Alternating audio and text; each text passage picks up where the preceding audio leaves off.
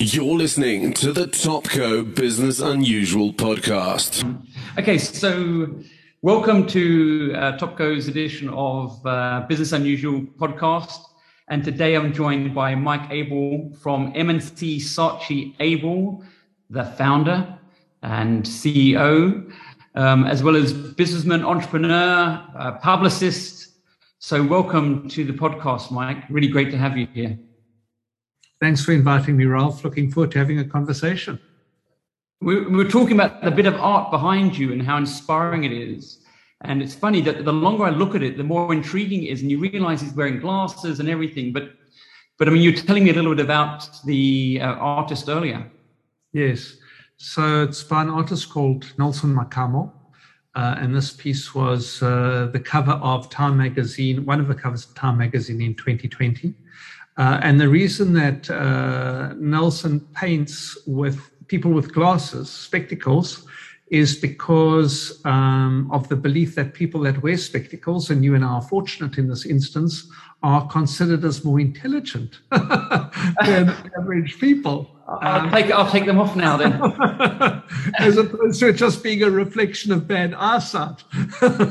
so, what he does is he actually gives honor to his subject matter by giving them spectacles. And as a result of uh, this cover for Time magazine, uh, today, um, artists like uh, performance artists like Jay Z and Beyonce and Oprah Winfrey and Giorgio Armani and many other uh, global icons have got him in their collections. So, you know, Black Coffee won a Grammy the other day, but there are many South Africans that are strutting it on a world stage beyond uh, an Elon Musk and uh, and shaking up the planet. And I would say Nelson Makamo is one of them. And you're also one, Mike, because you're also doing your bit to to further South Africa. Yeah, very but, but, I don't know about that. I don't know about that. I think I think you're doing some great things, and I think we're going to go into that a little bit. But I noticed on your website, funny enough, when you go and I was doing research, your symbol is the glasses. And so yeah. it's interesting you tell me that story. I, I, never would have linked it because when I looked down, it talked around the Lord Saatchi and him wearing glasses. And I know that you wear glasses. So I thought yeah. that was possibly a link. But is, is there a link between the two? Or? Yeah. So um, the glasses that we use as an icon or a symbol are absolutely not those of Mike Abel. I can assure you they are those of Morris, the Lord Saatchi. Uh, and if uh. Morris for the last, well, forever really, he's worn these owl like bespoke spectacles that are made for him out of tortoise shell, hopefully uh, not real tortoise shell. Who knows? Uh, yeah. You're dropping in here. and so it's always been quite a quirky affectation that we lean into, and we use it in a number of different ways you know, culturally, uh, diversity, our newsletters are beyond the glasses. Uh, and I guess it's really about um, uh, perspective and insight and looking a bit further and clarity. So that's why we like it as a as an emblem, I guess. Yes, looking at things differently, right? And I think that you epitomize that. You look at things differently, and and, and I mean, I wanted to ask you about while we're talking about um, Lord Saatchi. I know hmm. that you spent a bit of time with him, and, and so in the in your book you talk around that. But yes. but I was wondering what are what are the what are the things that you get from him? I mean, what are the sort of either principles or the lessons that you learned from him? I, I was yeah. telling you earlier that the part in the book where they pitch British Airways and they take on these offices for the day. For me, that was the most amazing story of being up against it and using creativity, a bit of guile and and so you know that really inspired me. Mm, absolutely. So if you had to talk about morris and charles saatchi and uh, i never had the pleasure of working with charles because he retired in 1997 uh, and i was uh, uh working with uh, the ogilvy group at the time. Um, but certainly uh, working with morris if you had to look at the two brothers you'd say which word best um, symbol, symbol, symbolizes, thank you there, finally got to it, symbolizes who they are. And I'd say audacity. They are audacious people. They are brave. They are driven. Uh, and uh, and they aren't remotely fearful in how they you know will put all their chips on one color. Um, And uh, and so for me, the other thing about Morris is his ability, as he would say, um, to separate the wheat from the chaff. You know, he's yeah. a fishing machine. You know, he has a, a, disdain and an intolerance for fluff and for nonsense, and he cuts to the nub of it. So he's been retired now for a number of years from our group. But um, if there's anything that I got from him, I would say it is that um, I guess an intolerance for the ordinary, wanting to make yeah. a difference. Um, and, um, you know, there was a book written on them many years ago, Saatchi and Saatchi, called Chutzpah and Chutzpah. And I think uh, it's a great name because it is that kind of, you know, audaciousness, if that is such a word, uh, to challenge, yeah. push, to probe, and to take risks to break the status quo. Yeah and some people say like it's not reality and then you know we're going to get into a bit of the, the reality stuff in, in the metaverse but is it about that is it about changing your own perception to change other people's because i know that that chutzpah and that being courageous you've also taken like your pitch to sun international was you know you went all out sort of and and and pitched something that wasn't there or possible but you brought yeah. clients into believing in something that you believed in yeah. Well, I mean, as you and I know, having grown up in the industry, because you talk about perception, perception is reality. So uh, reality isn't reality; it's how people perceive stuff. And you know, people have got an amazing ability to believe stuff that is real and that isn't real. You know, almost every novel you read or every movie you watch, you don't say this is bullshit. You go on the journey. You know, you get absorbed into that world. Um, and so um, I'm very interested in, well, I'm far more interested in perception uh, than I am in reality when it comes to storytelling and imagination and possibility. And then I'm very, and then I'm only interested in reality when it comes to making a social impact and difference. Perception has got no, I have no interest in perception. You know, I've just saw an article today on we are uh, reaching, uh, I think it's almost a trillion rands worth of investment uh, in the country right now, and that is fantastic. So, but yeah. my reality is so where the jobs associated with that trillion rand, because that's the hard measure. So I'm not interested in the narrative. I'm interested in how do we bring down 70 something percent youth unemployment and 30 something percent general unemployment. So I'm very happy to play in the world of imagination and perception when it comes to marketing and advertising. But when it comes to social impact, I'm totally reality and fact driven. Yeah, for sure. I mean, I think we're going to go into that. And, and as you're talking about perception and reality, I, I couldn't help but think of uh, the Oscars and Will Smith. And I'm sure you had your views on that as well. But um, yes, I did. And I've shared my views on it as well. okay, good, good. But I mean, perception and reality, we, we, we live in a beautiful country and we've got our challenges. And I don't think I've met one South African that doesn't um, look at you know the, the, the other piece of grass on the other side, if it be Australia, the UK, Europe, America, and say maybe, and certainly young people, the people that we least want to leave, maybe there's some greener pastures. And I, and, and reading your book, it was so great to sort of get your take on things. And I suppose it's just your view, but but I mean, I don't know if you want to talk about that a little bit because you know I I grew up in England and I went to boarding school and I lived in New Zealand and Australia and I'm I'm overly happy in South Africa and, I, and the thought of leaving fills me with dread actually because um, I think it's such a beautiful country.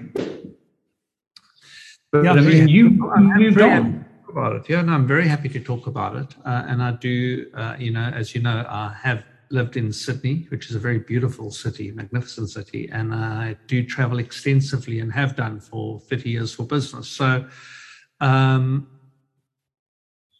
I guess my first observation around it is a lot of people who leave, leave. They don't go to. And there's a huge difference um, making a decision to leave something behind as opposed to being drawn to something. Now, you look at America, and I don't want to take anything away from America because they've got lots of unbelievable things there, but it is a country where guns outnumber people. There are more guns in America than there are people. Now, what does that say about uh, a society? You know, that I find deeply, deeply worrying and troublesome, and it'll never be solved as long as the gun lobbies, uh, lobbyists, and industry manage to, you know, persuade government that this isn't a problem, and as long as they stick doggedly to, uh, I think it's the Second Amendment, or maybe the third, I think it's the second, which was written in the days of Davy Crockett, where you carried a gun because you didn't want to get eaten by a grizzly bear, not because you needed one to protect yourself from your neighbor.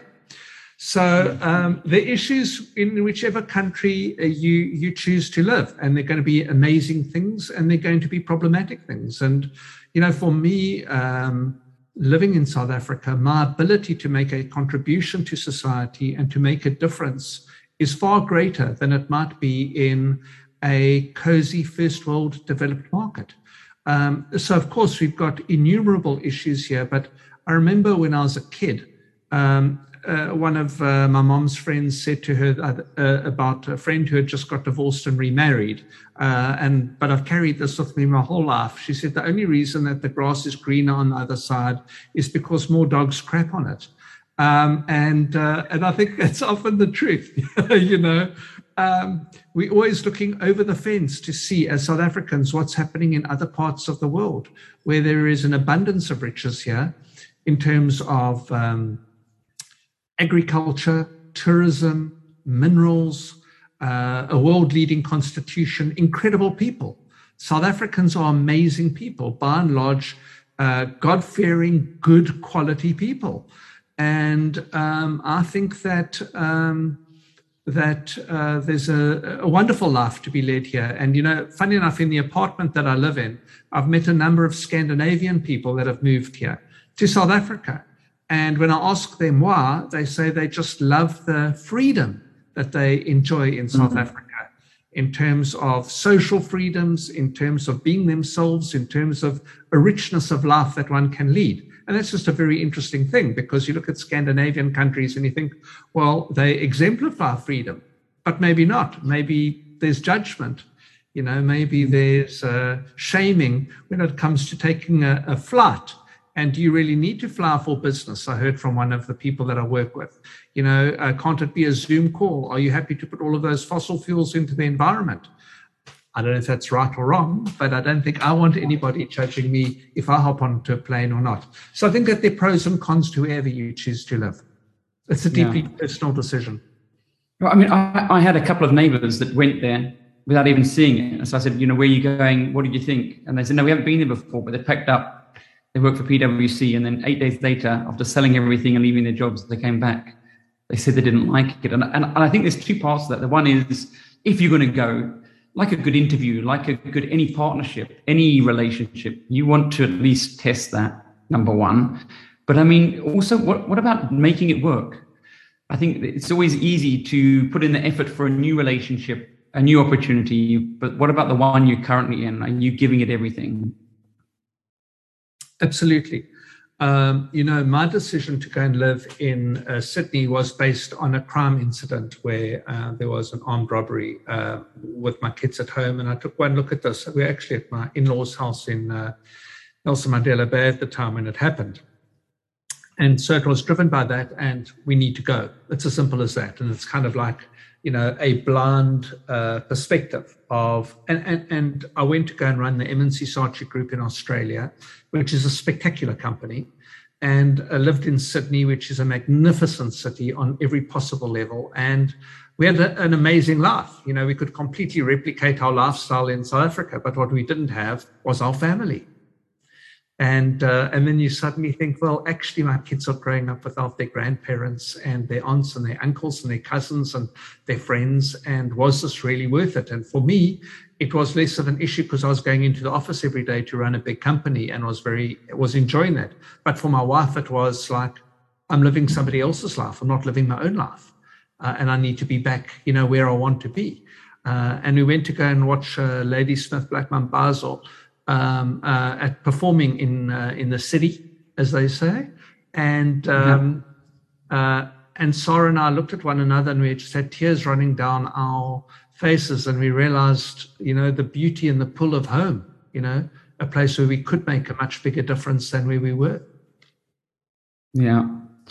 So, I mean, and then you came back, and I'm just thinking about you came back, and it's it's hard to say exactly what it was, but you came back as a startup entrepreneur in every single sense. You got your funding, you got team together, and I think you know some of the things when I look at entrepreneurs, some are lucky and they succeed once, and I think that um, you were very very successful CEO in both South Africa with Ogilvy, then at M&C Saatchi in Australia, and you came back and you had to become this startup sort of entrepreneur. And I wonder what lessons that you took from your corporate sort of gig to now bringing in this new business because I think South Africa is a land of opportunities, but it also means you've got to do things right. And so, um, like you keep on saying about the runway and, and building that runway for an Airbus, you know, there's only so much runway, there's only so much money that you've got and time before you make it work. So there was many things cascading all at once, these pressures that probably you hadn't had before. And I wonder what were those principles that sort of made you succeed in the way and you have succeeded so phenomenally well. It's it's really amazing. Thank you, Ralph. Um, you know, for me, the first thing is um, there's always got to be an element of luck, I guess, you know, good fortune. But it was unbelievably hard. Uh, you know, when I left running, uh, co-leading the Ogilvy Group in South Africa with Nunu Ntshingila at the time, you know, we had 900 people across 12 operating divisions. Get to Australia, you've got 450 odd people across five different divisions. You come back and it's just you. 12 other people, no furniture, no clients, um, it's hard to imagine. Maybe people should go into an empty office and imagine that for a second, because That's right. I think when you say it and then when you feel it, there's a whole another world of worry that goes on. Absolutely. I mean, I've got photographs of us sitting on the floor, which you probably saw in the book, for the first couple of days until, until some furniture was delivered. And I guess ultimately what you've got is your reputation. You've got your name. And um, I guess the biggest shock for me in coming back and starting the company was when some people said to me, you know, Mike, we know you are good, but how good is your company? How good is your agency? Um, and I would say to them, well, an agency is an inanimate object, it's a name. Um, so if I'm good um, and I've always hired good people, presumably the agency will be good. But it took us about 18 months before we landed our first meaningful client and you've got a vision to build, uh, as, as you've alluded to, you know, my international airport to land Dreamliners.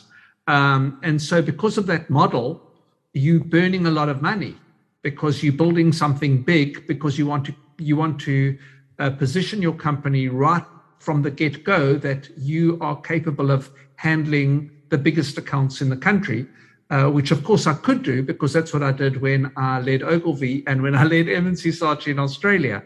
You know, I didn't want to be a mom and pop shop. I wanted a big business with amazing people and brilliant brands. Um, and it takes time for people to actually say, let's give them a chance, you know. And I was surrounded, fortunately, and have been my whole career by amazing partners um, who share my values and who share my vision, or I share their vision. Um, it's a collective. Um, and so from the get go, we were called, I guess, uh, uh, Jacques Burger, one of my partners for many years, Jacques and I worked together for about 25 years, said to Jacques, you guys are what I would uh, term a grown up startup. Um, and yes, you can be a grown up startup because with that, you bring all of the lessons with you from your career and from corporate and from structure and, you know, knowing the ratios. I mean, I was one of the guys that co-created and led the um, integration model for Ogilvy uh, in the mid 90s. You know, where I was lecturing global heads of office on the way I had structured and run uh, the Volkswagen account, which was in those days totally unique.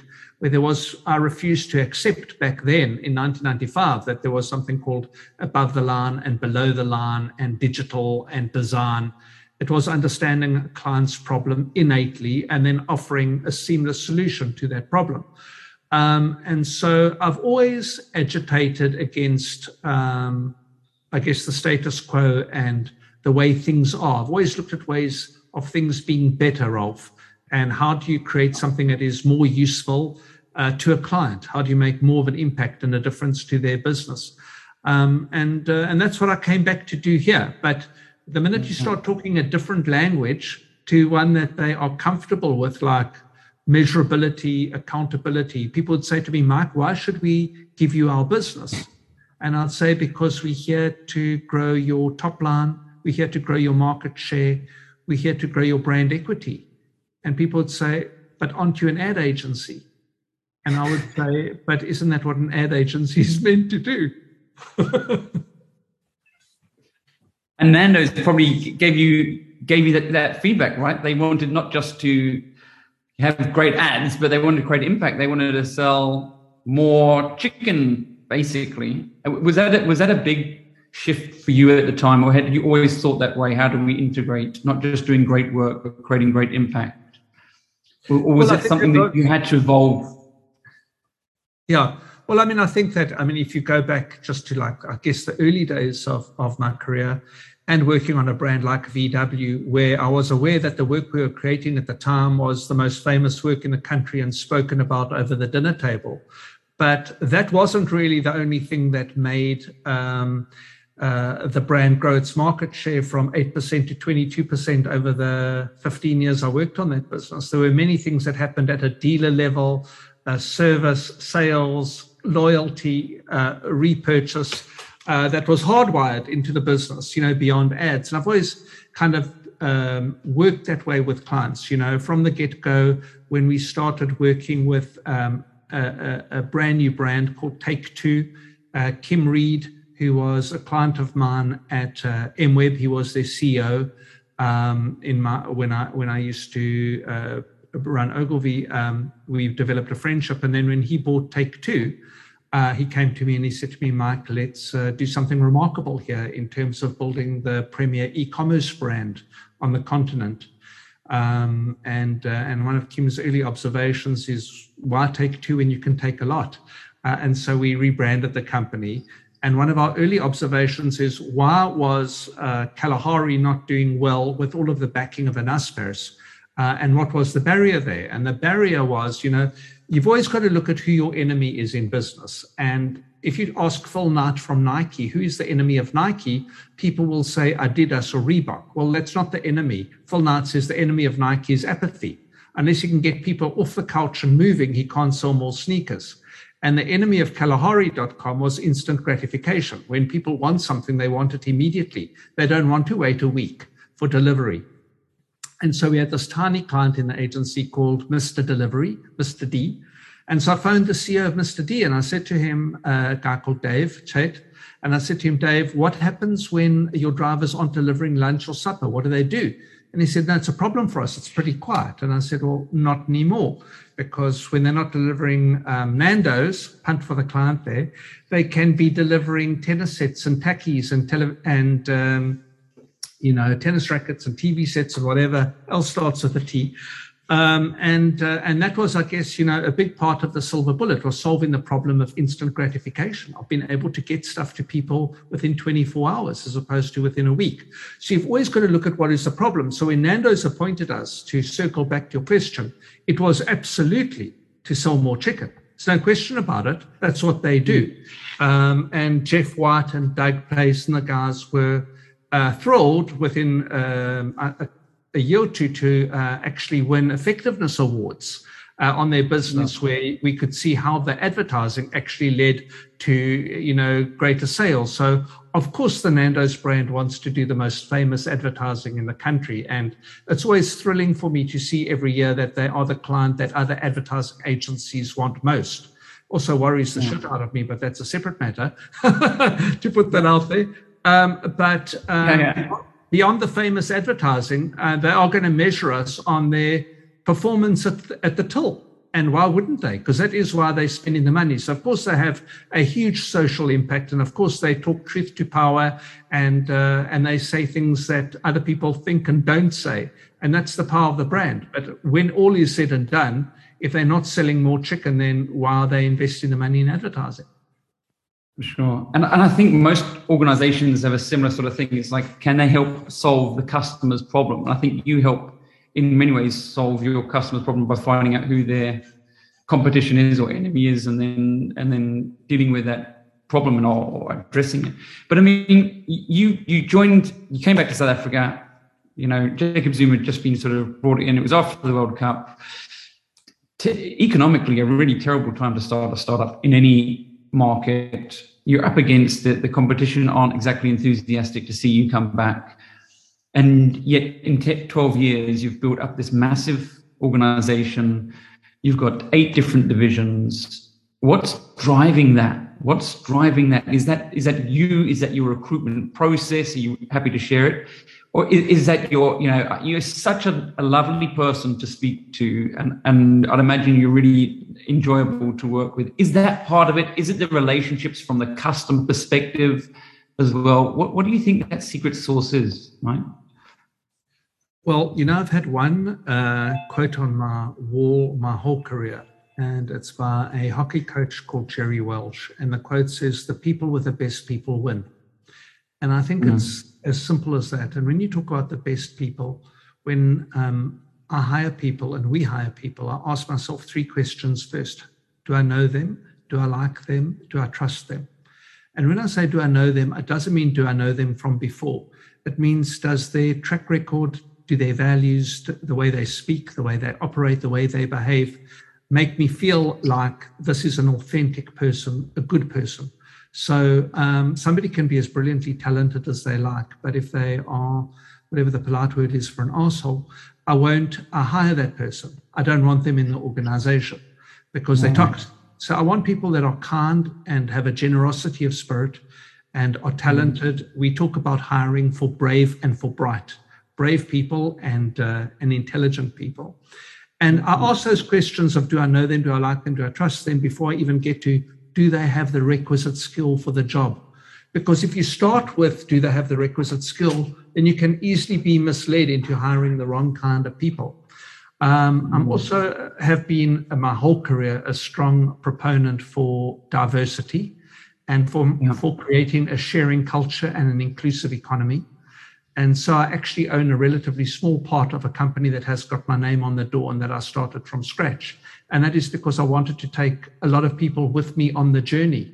You know, um, my ambition was never to be wealthy. My ambition was uh, to love what I do and that all else would follow. So um, I think we've been successful because uh, of our partner model. It's not just Mike Abel. Um, I have a number of very, very talented partners that work alongside me and with me, not for me. Um, and that's a very important dis- distinction. Um, and that have equal, equal say and sway in terms of how we structure our business and who we hire and what we acquire and what we start up. Um, and uh, and you know, my first business I started when I was 19 years old was um, in uh, in Port Elizabeth uh, with uh, Umqedo Black Taxi Association.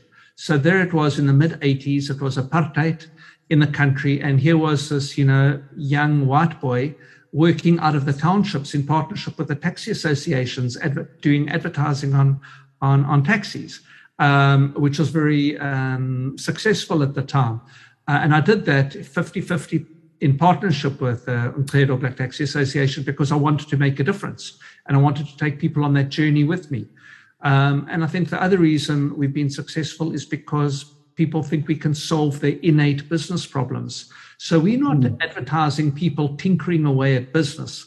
We business people who are deeply in love with creative solutions um, to those problems. And I think there's a huge distinction. So I think a lot of the hmm. examples that I've given you um, historically um, and that we're doing for our clients at the moment are because we can shift the needle in terms of how their business performs, not just because we're hmm. going to create great ads for them from an awards perspective. And I'm not dissing awards. God, I love awards and I'd love to win more and more and more. Uh, because we got that on camera, hey guys. We got that on camera. He loves awards. Okay, it's our business. I, I, love awards, and I'll tell you why, Rolf. I love awards because yeah that is outside people in the industry recognizing the quality of the work that you're doing. And there's a difference mm. between awards and scam. And often the yeah. two get conflated, you know, yeah. the pursuit. But I'm not talking about scam. I'm talking about real work that works, that happens to yeah. be of a level that gets that, that recognition. So for me, I have no interest in, in, in bullshit. Um, that yeah. you know that that isn't going to change the world. But when you look at you know the way we have our, if I look at certainly the Grand Prix that the agency has won, you know, and golds around the world for things like clothing the homeless people through the street store. You know, you're talking about making fundamental differences. When you talk about challenging um, people's names, because only five percent of the world's names are Anglo-Saxon, but the other names are uh, give you your name as a typo when you put in your name, uh, and you solve that with a problem like a name. I know that one. You know, hashtag write your name exactly. Um, or, or, or, you or you win it for um, challenging um, the uh, stereotyping of Afrotising through um, the Nando's campaign. Those are things that are very powerful and effective and validating in terms of how that work works. Uh, so for me, ultimately, that's what it's about: is uh, is doing brave work that uh, that grows market share. Yeah, I think we're about what impact we're creating, and I think for us is a reason for that is because uh, you know our value is to um, you know inspire the world to do good business. And for for me, the only way you can really do that is some people are lucky in life. You know that you said sometimes there's some luck, and some people don't even know necessarily why they're successful. So you get some very successful people who didn't maybe struggle and have these challenges. And they're not really sure of why they have success. And for us, that doesn't really interest us because I think everybody has a struggling moment. And it's about how do we help other organizations to to see and to improve and to and to grow.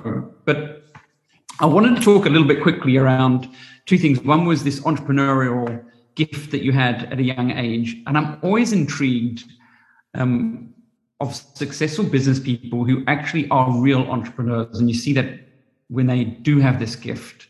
And how do we unearth that more? Because often uh, maybe they don't pass school because they're, you know, they get bored or they, you know, they up to no good. You know, it's quite often that that's the case.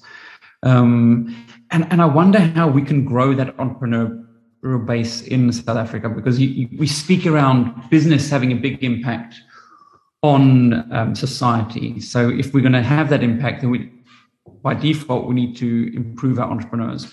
But then, secondly, I can't help but think of you and think of a book I read called From Good to Great, and it talks around a level five leader. And you have all those attributes. And I wonder, is that something that you've learned? Is that something that books like that have taught you? Or do you, or is it something like more a Jurgen Klopp, where it's just, it, it's that natural ability, that gift, that surrounding of great people like your father that has taught you these values and these, these leadership lessons?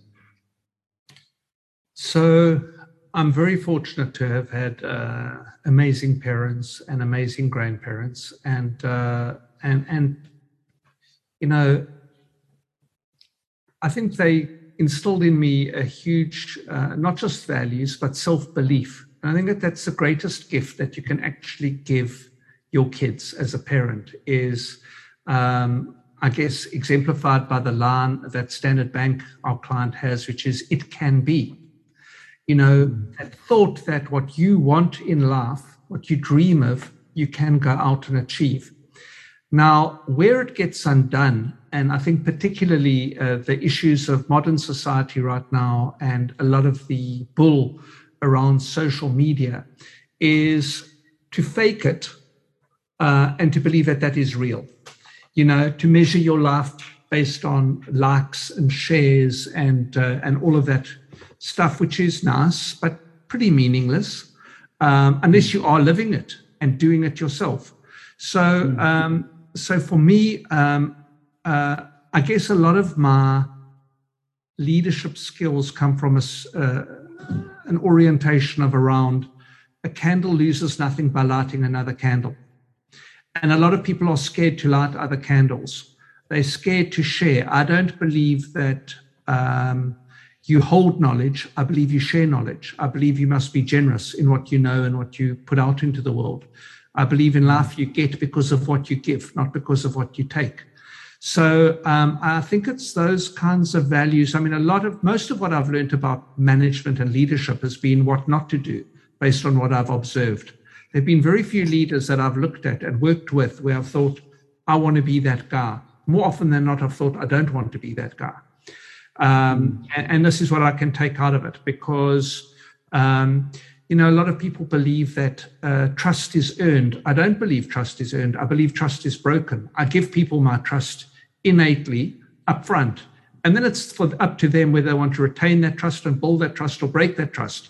But imagine living your life as a distrusting person um, you mm-hmm. never you never bring people in and uh, and I haven't bumped my head I'm a good enough street fighter that if that trust is broken I know how to deal with it at the time you know but I don't uh, there have to be some benefits coming from PE for heaven's sake but uh, but but um, I don't want to live my I love the street fighter. I love that street fighter analogy because it's so true. Entrepreneurs are street fighters, right? They're, it's got a hustle. You got to you know, have confidence in yourself and stand up. It's like fight or flight. You got to fight for what you want. That's right. And, you know, um, when we started our business and for the first 18 months, and, you know, you know, I reflect on, on some betrayals by, um, you know, a client or two in my book. Um, and, you know, at certain times you've got to tether yourself to the mast and ride that storm, no matter what it throws at you. Um, and that's that's where, where where leadership comes in and, and and just having the resolve and being a good enough poker player, I guess that even if you've got a bad hand to hold it, you know, and not to fold. Um, and uh, and I think that people that don't have self belief and don't have resilience and aren't surrounded by people that support them, because the great thing about our partner model is often is when one person is up, another person is down, and we're able to lift that person you know, as mm. opposed to just kind of taking the lead from when Mike walks out the lift, is he smiling or is he scowling? And how does that set the tone for the organization? It's far more than that. It's, you know, it's kind of a collective drive. But my other thing in life is I don't ever look at what I don't have. I only look at what I do have. And I think a lot of hmm. people live their lives feeling like they are missing out um, like they haven't achieved, like they haven't whatever. But if you focus on what you have, not on what you don't, it's a great way to start your day because uh, mm-hmm. uh, it makes you grateful and it makes you focused as opposed to making you uh, disappointed. And you know the, that that saying that you taught as a kid of "smile and the world smiles with you, cry and you cry alone" is true in business as well. Nobody wants mm. to do business with people that don't believe in themselves and aren't optimistic and positive and buoyant. And, you know, Jason Harrison accuses me of uh, what is that um, term he uses about um, basically bending the world towards my will as opposed to dealing with reality. It'll come back to me what the exact term is. But I guess that's what it is. I mean, I don't. I don't look at a situation, Rolf, and say, well, this is what it is. I look at it and say, this is what it could be. And how do we make it happen that way? Because yeah. um, I think that's much more powerful. Yeah. So w- when I was, I think, 13, we had a family saying from my father, and we were all given signet rings. And inside the signet ring, it said, it can be done. And so it's so funny when you had the stand because they're also a customer of ours as well for our top woman brand. So it can be done and it can be, and, and I think the second part was always, and we can do it. So it can be done and we can do it. I think it's that having that belief in the future. I, th- I think it's like really good to be at this point because in, in a way, what, what I was really hoping is to sort of share with everybody your success. It's not one off. It's been for a long time. It's been through many organizations. It's been with many helping many organizations. And then we go to the future. And the, you know we we all want that crystal ball. We all want to look at it. And i think you even explain it in the book. Sometimes you've just got a gut feel for success. And i think you've proven that time and time again. You're award winning you've given impact for your customers for your people for your organization. And we've got this thing in the future called the metaverse that no one well maybe some people understand and others just don't have no clue or don't choose to think of it. And I often think about the metaverse in a similar way I think about the internet or maybe crypto, right? Can you educate us for the for the business community out there why you are so excited about the metaverse and how you feel it's going to help impact their organizations, their world, and, and all of our society? Sure. Um, so the first thing that I suggest people do is buy a set or borrow a set of Oculus glasses, put them on, and see exactly, you know, what the beginning is. And when I say the beginning, this is the dial-up stage of the internet where we is that are from right now. Takealot that we must buy them, or I bought mine from Takealot, and they were okay, so buy the glasses, right? Thank you for that punt. We appreciate it. Yes. Um, but when you put them on, uh, you realize uh, where this thing is is actually going to be heading and going, and your ability to be behind your desk, but to be anywhere in the world with anybody in the world. You know, whether it's social or whether it's business. You look at brands like uh, Dolce and Gabbana and uh, Gucci and all of them now being part of fashion show in, decent, uh, uh, in the metaverse, you know, uh, Decentraland. And I think that for me, the most powerful thing about it is not the faddish perspective about it, but being able to see how, you know, our, look at the gaming industry, look at our kids, look at how much time they spend, you know, whether or not it is, uh, yeah, I'm always fascinated by the way people always want to blow each other up, whether it's on Fortnite or whether it's on um, Or build stuff, Call of Duty or or build, or build things. Like, so either blow it up or build it, and then blow it up again and build it. exactly. But when you look at the size of gaming and then you look at the size of social media and people that are sharing stuff, uh, whether it's a Facebook or whether or Meta, whether it's uh, uh, an Instagram or a Twitter or a LinkedIn, it's not much of a stretch to say, and, and, and how we're talking now and how COVID has changed the world and Zoom and all of this Yeah. is to live a life that is a mixed reality life. And when I say mixed reality, I mean here in the physical presence or in some other world, be it virtually like now, or be it in, in the metaverse. And so I can very clearly see the. I see you the getting excited now, Mike. I can see it's, it's coming. But I mean, I, th- I think we're both gifted that we have children, and uh, and having children, what you do is you get a view into how young people think and their behaviour. So for me, I've got three boys, and one was determined. I'm going to be a gamer, Dad. I'm giving up school. I'm going to go and be a gamer. And then uh, you're like completely no. What this is crazy and w- start learning about these things and then i think that was the one part of it is that is that absolute indulgence in this world of growing and he said to me come and watch me just come in and, and see how this thing works Yeah. uh, so that was the one part. The, the next trigger for me was there's so much documentation around gamification in business and how we're utilizing that gamification to engage people and to give them a different experience from what we did before.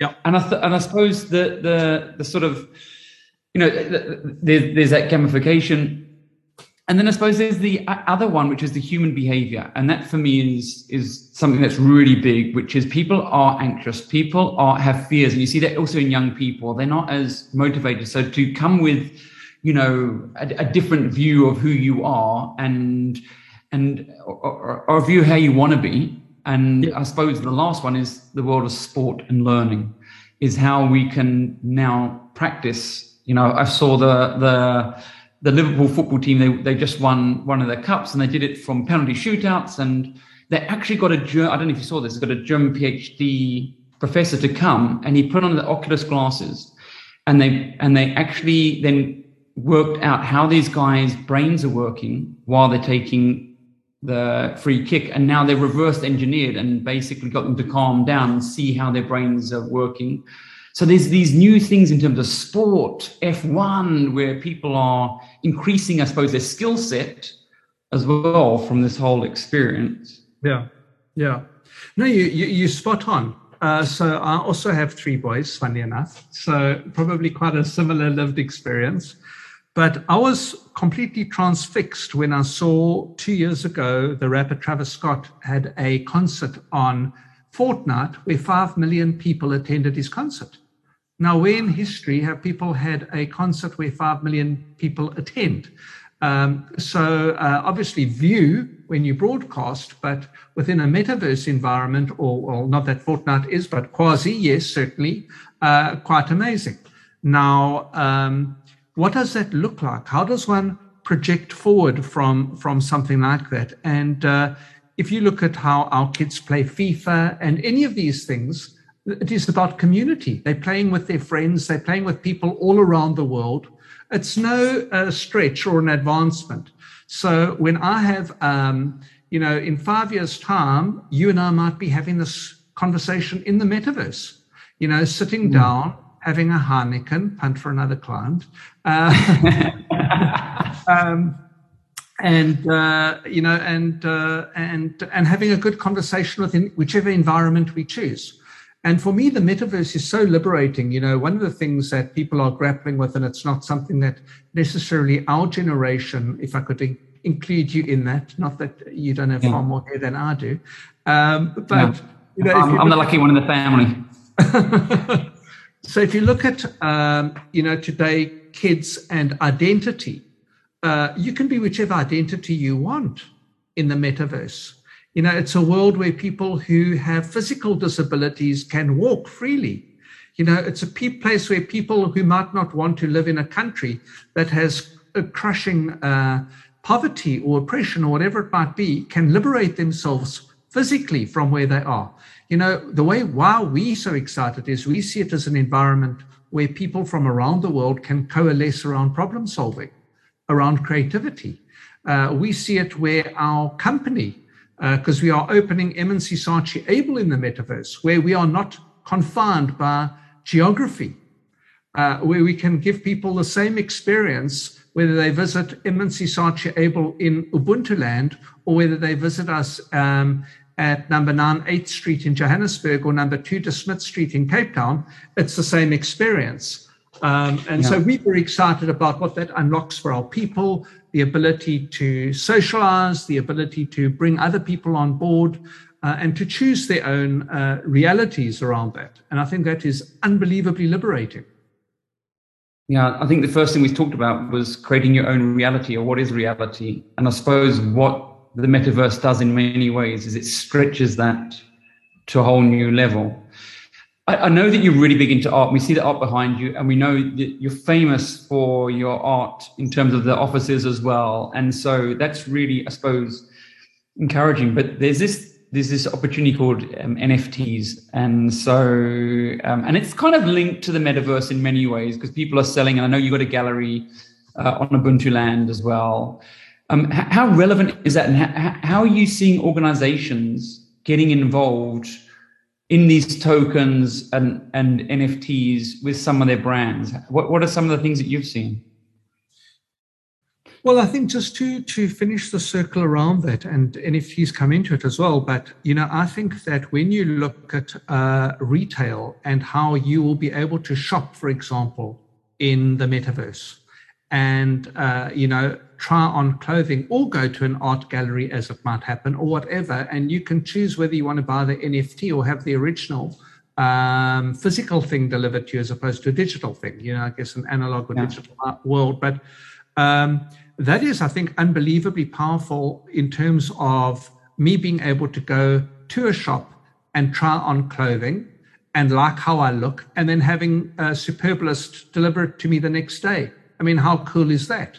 And that is where I think a lot of it is going. You know, that if I sit down and I have a beer with you or have a Nando's burger with you in the metaverse, but I order it at the same time and it yeah. gets delivered to my house, you know, it's going to be that complete combination of I don't want to enjoy my life only in the metaverse. How does it actually impact me in my real lived IRL, in real life, you know? Um, and yeah. so I think that is where the real value is going to come because I think people all think of it as a virtual world. No, it's not. It's the world in which you live and how virtual and real intersect at all points in terms of a lived reality. And so if I look at art and the NFTs, and I was a late comer to the to NFTs and art, and I'm not a convert. Uh, so let me let me say that in terms of art specific, uh, I do have some uh, some NFTs. And maybe, you know, if I look at my sons, uh, certainly my older two are 21 and 19 and they say, Dad, you need to buy some more NFTs. Um, my 14 year old, I guess, is fascinated by it, but he doesn't uh, push me as as uh, as hard as the uh, the older to to to shed to rid myself of what I earn every month. But um, the, the interesting, yeah, they're far more enthusiastic. But the that if you look at NFTs um, right now, so I say to Ricky, my oldest son, but what do I want all of these things on my phone for? He says, no, no, no, we've got to put up a digital um, uh, frame on the wall over there. And then they'll just how beautiful it'll be instead of having one static art piece to have these lovely Norman Catherines that I bought through Ubuntu Land and whatever, uh, or through Africarare rather, um, displayed. And then you think there is something in that, you know?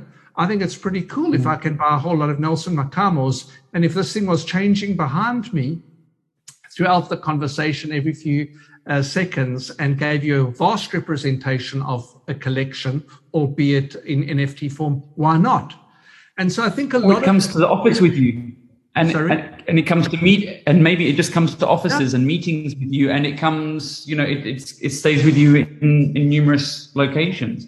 I mean is it is it that the hybrid world maybe that's a better definition of this possible future is that the potential? Because i suppose there's there's good points about the physical and there's good points around the virtual. And maybe it's people are aware of the virtual but they're not maybe extracting the full potential from it? Is it is it that?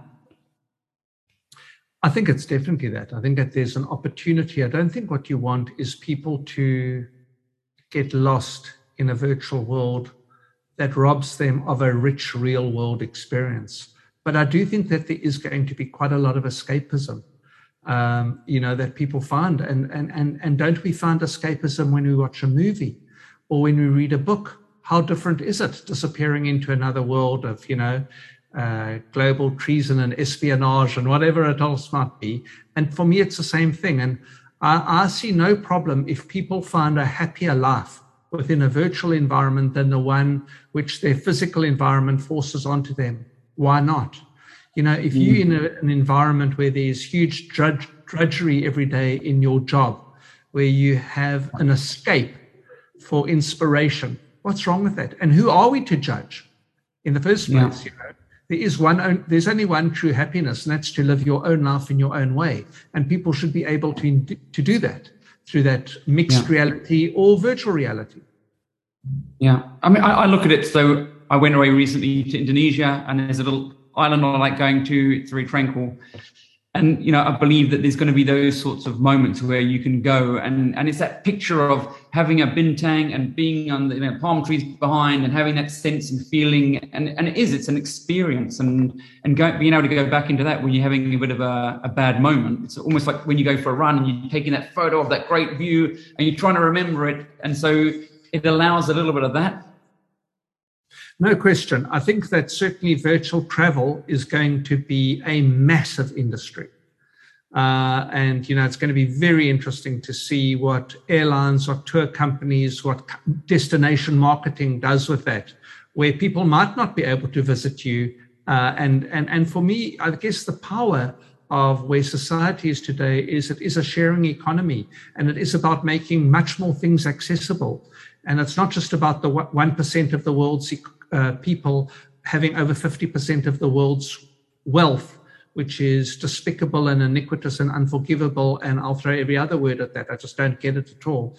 Why people want to hold on to 180 billion dollars versus you know changing the world, uh, you know. Yeah. But um, I think what it's going to allow people to do is absolutely to lie on that beach in Indonesia and to have that experience. Yeah. And already, if you look at, as I said, even at the most basic element of where it is right now through those Oculus glasses, it's pretty clear where that's going to be in three to five years' time.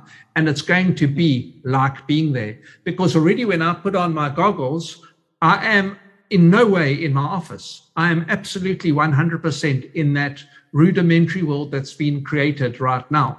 Um, so if you project that forward three to five years, you're going to be anywhere with anyone. Yeah, and I suppose a question is how, how do business to business type organizations how how would they possibly benefit from something like the metaverse? Because obviously you're consumer facing, you know, you talk about retail, you talk about travel. In terms of the business to business servicing sort of businesses, how do you, is, are you seeing a, a play with that as well? Or? Absolutely. I see no difference between B2B and B2C in terms of how this can be brought to life. You know, um, just because somebody, uh, you're dealing with somebody in a, in a B2B environment that don't suddenly stop being warm-blooded people uh, with uh, with needs and with hopes and with dreams. They want to make an impact on their organization. The reason you're doing business with them is to enhance their company. Um, why would those products and services have any less application through a metaverse environment than through uh, a real life uh, or traditional approach? I don't see any. In fact, I think from a B2B point of view, it could be profoundly powerful. Mm. The meetings and engagements and Absolutely. and and I mean, when the I suppose the press release came out around Ubuntu Land and you're investing in it, and then obviously MTN got involved as well. I'd imagine some of your other customers, the Standard Banks of the world, will be shortly behind them. But how does an organization get involved? Because I think that there is land. You sell the land. I was trying to find out what the price for the land is. I see overseas it's like ten thousand dollars. I'm not sure what the price is in South Africa for Ubuntu Land? Is there a pricing model? So, what I would suggest um, for whoever is interested is to get in contact with Mic Mann or Shane Mann at Mann Made Media. They own uh, Africarare uh, until you own your own plot there. Uh, and and have a conversation with them about it because I mean obviously we did look at you know um, the different uh, metaverse opportunities around the world and what they're doing for me, it was very important to invest in Ubuntu Land. Um, and I have no vested interest, by the way, in it at all. So if anybody thinks that I'm punting it because I get a commission or because I have a shareholding, I have no nothing vested in there at all. So I share this entirely for the benefit of your viewers. So why we got involved was I believe deeply in African creativity and the opportunity of the African continent and the brilliant brains that come from Africa. We've spoken about Makamo. We saw DJ Black Coffee win a Grammy the other night. You look at what the Trevor Noah's done. You look at Laduma Makosa and what he's doing with his clothing. You look at uh, brands that are, you know, fa- global famous brands like A Nando's, which happens to be homegrown but is now a global brand. And I think that the opportunity for us to have our own Wakanda, if you like, um, and the way Black Panther did capture the world's imagination. You know, the world is the big developed markets, the Americas, the Europes, the whatever, they're looking to, uh, towards Africa and they are looking towards Asia for inspiration and for fresh opportunity and for new ways of doing things. And we've got such unbelievable creativity here and talent here, whether it's in business. I mean, you look at South African business people around the world, we are right up there with the best in the world in terms of the businesses we built, in terms of the businesses that we run globally as South Africans, either from there or from here. And I think that there's a profound opportunity for us to look at that, Ralph, in terms of saying, so within Ubuntu land, which does have a strong Afrocentric theme, how do I attract people, uh, businesses in South Africa, people in South Africa, on the continent, because it's not South Africa, it's African, but around the world? African Americans, people that have an empathy for Africa, people who love our creativity. How do they get on board and move their businesses and some of their social interactions and whatever to this environment? Because for me, that's much more important than being, you know, in one of the big global um, generic pots. I like the fact that this is uh, has an Afrocentricity and it has a profound opportunity to change the continent. I, I you know, I, I couldn't agree more. I think that um, it's for me, it's really it's, it's stark and obvious that South Africans are so talented. The organisations, the people, the culture, and I suppose you know we're all fixated. Well, I, I would say most conversations around someone's leaving to go somewhere else. And I think it's the biggest pity ever because I know you, you just kind of match the lifestyle that you get here. Um, and it's about time that we stop having that self confidence, I suppose. That's what you know you spoke about earlier. Having the self confidence to show off, celebrate, and recognize the brilliance that we have here because I think the world is starting to take notice. I think it's it's that time now, and so you know this metaverse really is something quite exciting um, for all parties um, to get involved with. Absolutely, absolutely, and I think that you know um, there is no limit to the potential and the possibility. I mean, when you look at a Pretoria boy who was picked on at school and had an unpleasant environment in South Africa, who's gone on to become the richest man, well, depending on him and Bezos on any given day. I think, well, I mean, he is uh, 900 uh, million dollars up just yesterday on his stake in Twitter, which is uh, handy. I mean, it's quite nice to make 13 billion rand in one day. But you look at a guy like uh, like an Elon Musk who's changing the world. I mean, he's a South African boy. You look at Madiba, who you know from um, a barefoot young boy in the hills of Qunu who went on to become the most famous statesman in the world. Um, and I think that there's the opportunity for South Africans is limitless uh, for yeah. DJ Black Coffee to be up on the Grammy stage the other day. You know, he's had no advantages. He's had a dream and he's got talent. And he's put that dream and talent together to create a profound reality for himself. And that is always what uh, gives people the X factor is not just the belief. And that for me is the biggest watch out coming back to this, you know, uh, millennial generation, I guess, is there are profoundly talented young people out there, but it's one thing having a dream and it's another thing having the talent to make that dream happen and the tenacity and the drive and the perseverance. And you know there's a mystical um, belief called the kabbalah. And the kabbalah says challenge is your only opportunity for growth. And too, pe- too many people are not inspired by challenge. They're beaten down by challenge. But if you're somebody like myself and you think okay i see what's heading my way um, and I'm coming through. You know, I'm not going to back off. You know, I have a dream, I have a vision, I see what we want to create over here. So whether it's poverty or whether it's illness or whether it's whatever it might be, you need to have the tenacity, the resilience, the creativity, and the determination to push through it. Because if you run away from challenge, you're never going to achieve anything. For sure. It's that uncomfortable, comfortable, right? So, exactly right.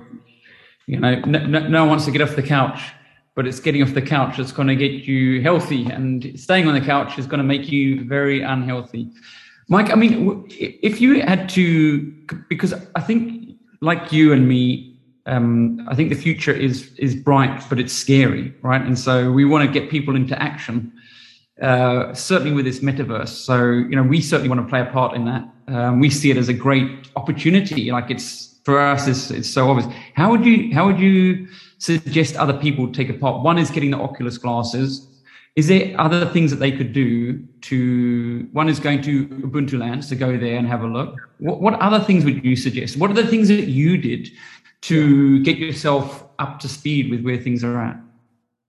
Well, there's a whole world out there just called YouTube, you know, where you can find the most amazing videos, lessons, masterclasses, immersions. Great place to start. Go there, yeah. watch some of the talks. You know, TED, there's just so much that is available out there if people liberate themselves to, to looking for it. So, uh, you know, within a few days, one can go from knowing nothing to knowing a hell of a lot because the truth yeah. is that right now, not many people know much. Yeah. And this is the opportunity. But, but it goes to what you said already, which is a challenge. There's so many resources out there. If you've got a challenge with anything, you've got to stop making excuses why you can't do it and start finding reasons why you you can exactly right exactly right and and and there, there are no limitations beyond the ones you put on yourself we're, we're our own worst critic and enemy i suppose right yeah yeah yeah. Like it was so good having you on this podcast. I really want to get you on again. It's been a, a great honor for us. Uh, the, the sort of the, the king of advertising in uh, South Africa. Um, and it's so exciting about the metaverse. It's like it feels like the new crypto or the new Bitcoin or the new sort of web. Like I, I feel like it's a really exciting time for business. Um, and you know, we'd, we'd, love to. I think reading your book as well. I just want to show the book. What what a great book! But uh, um, and, and I think it's packed with so much inspiration. I told you earlier, it was really, for me, I read a lot of books. And so being able to take nuggets out of that book was really important. And I think you it gave that that sense of having a bit of chutzpah and self belief and confidence and just following your gut. And I think you really reiterate that quite a lot is follow your gut. If you're feeling something, go with it. Stop trying to neg yourself out or find the reasons why you can't do it. So it was so great having you on this podcast. Really appreciate it.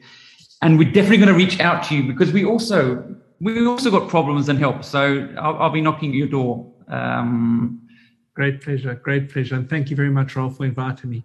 I guess the last thing I just want to close on around gut is gut is the most undervalued thing there because your gut is, you, is your cumulative life experience intuitively telling you what is right or wrong. It's not the moment. You know, there's a wonderful story of a lady who spots Picasso uh, sitting in a coffee shop and she goes up to Picasso and she says, Mr. Picasso, this is a defining moment. Can't you just like do a little squiggle for me on your napkin?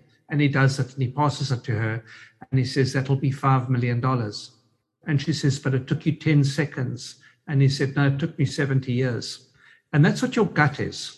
So when people say don't trust your gut, what you're not doing is you're not listening to your whole life experience that's coming to the fore in that moment. Um, so gut feels good. Yeah. Metaverse feels Metaverse. good.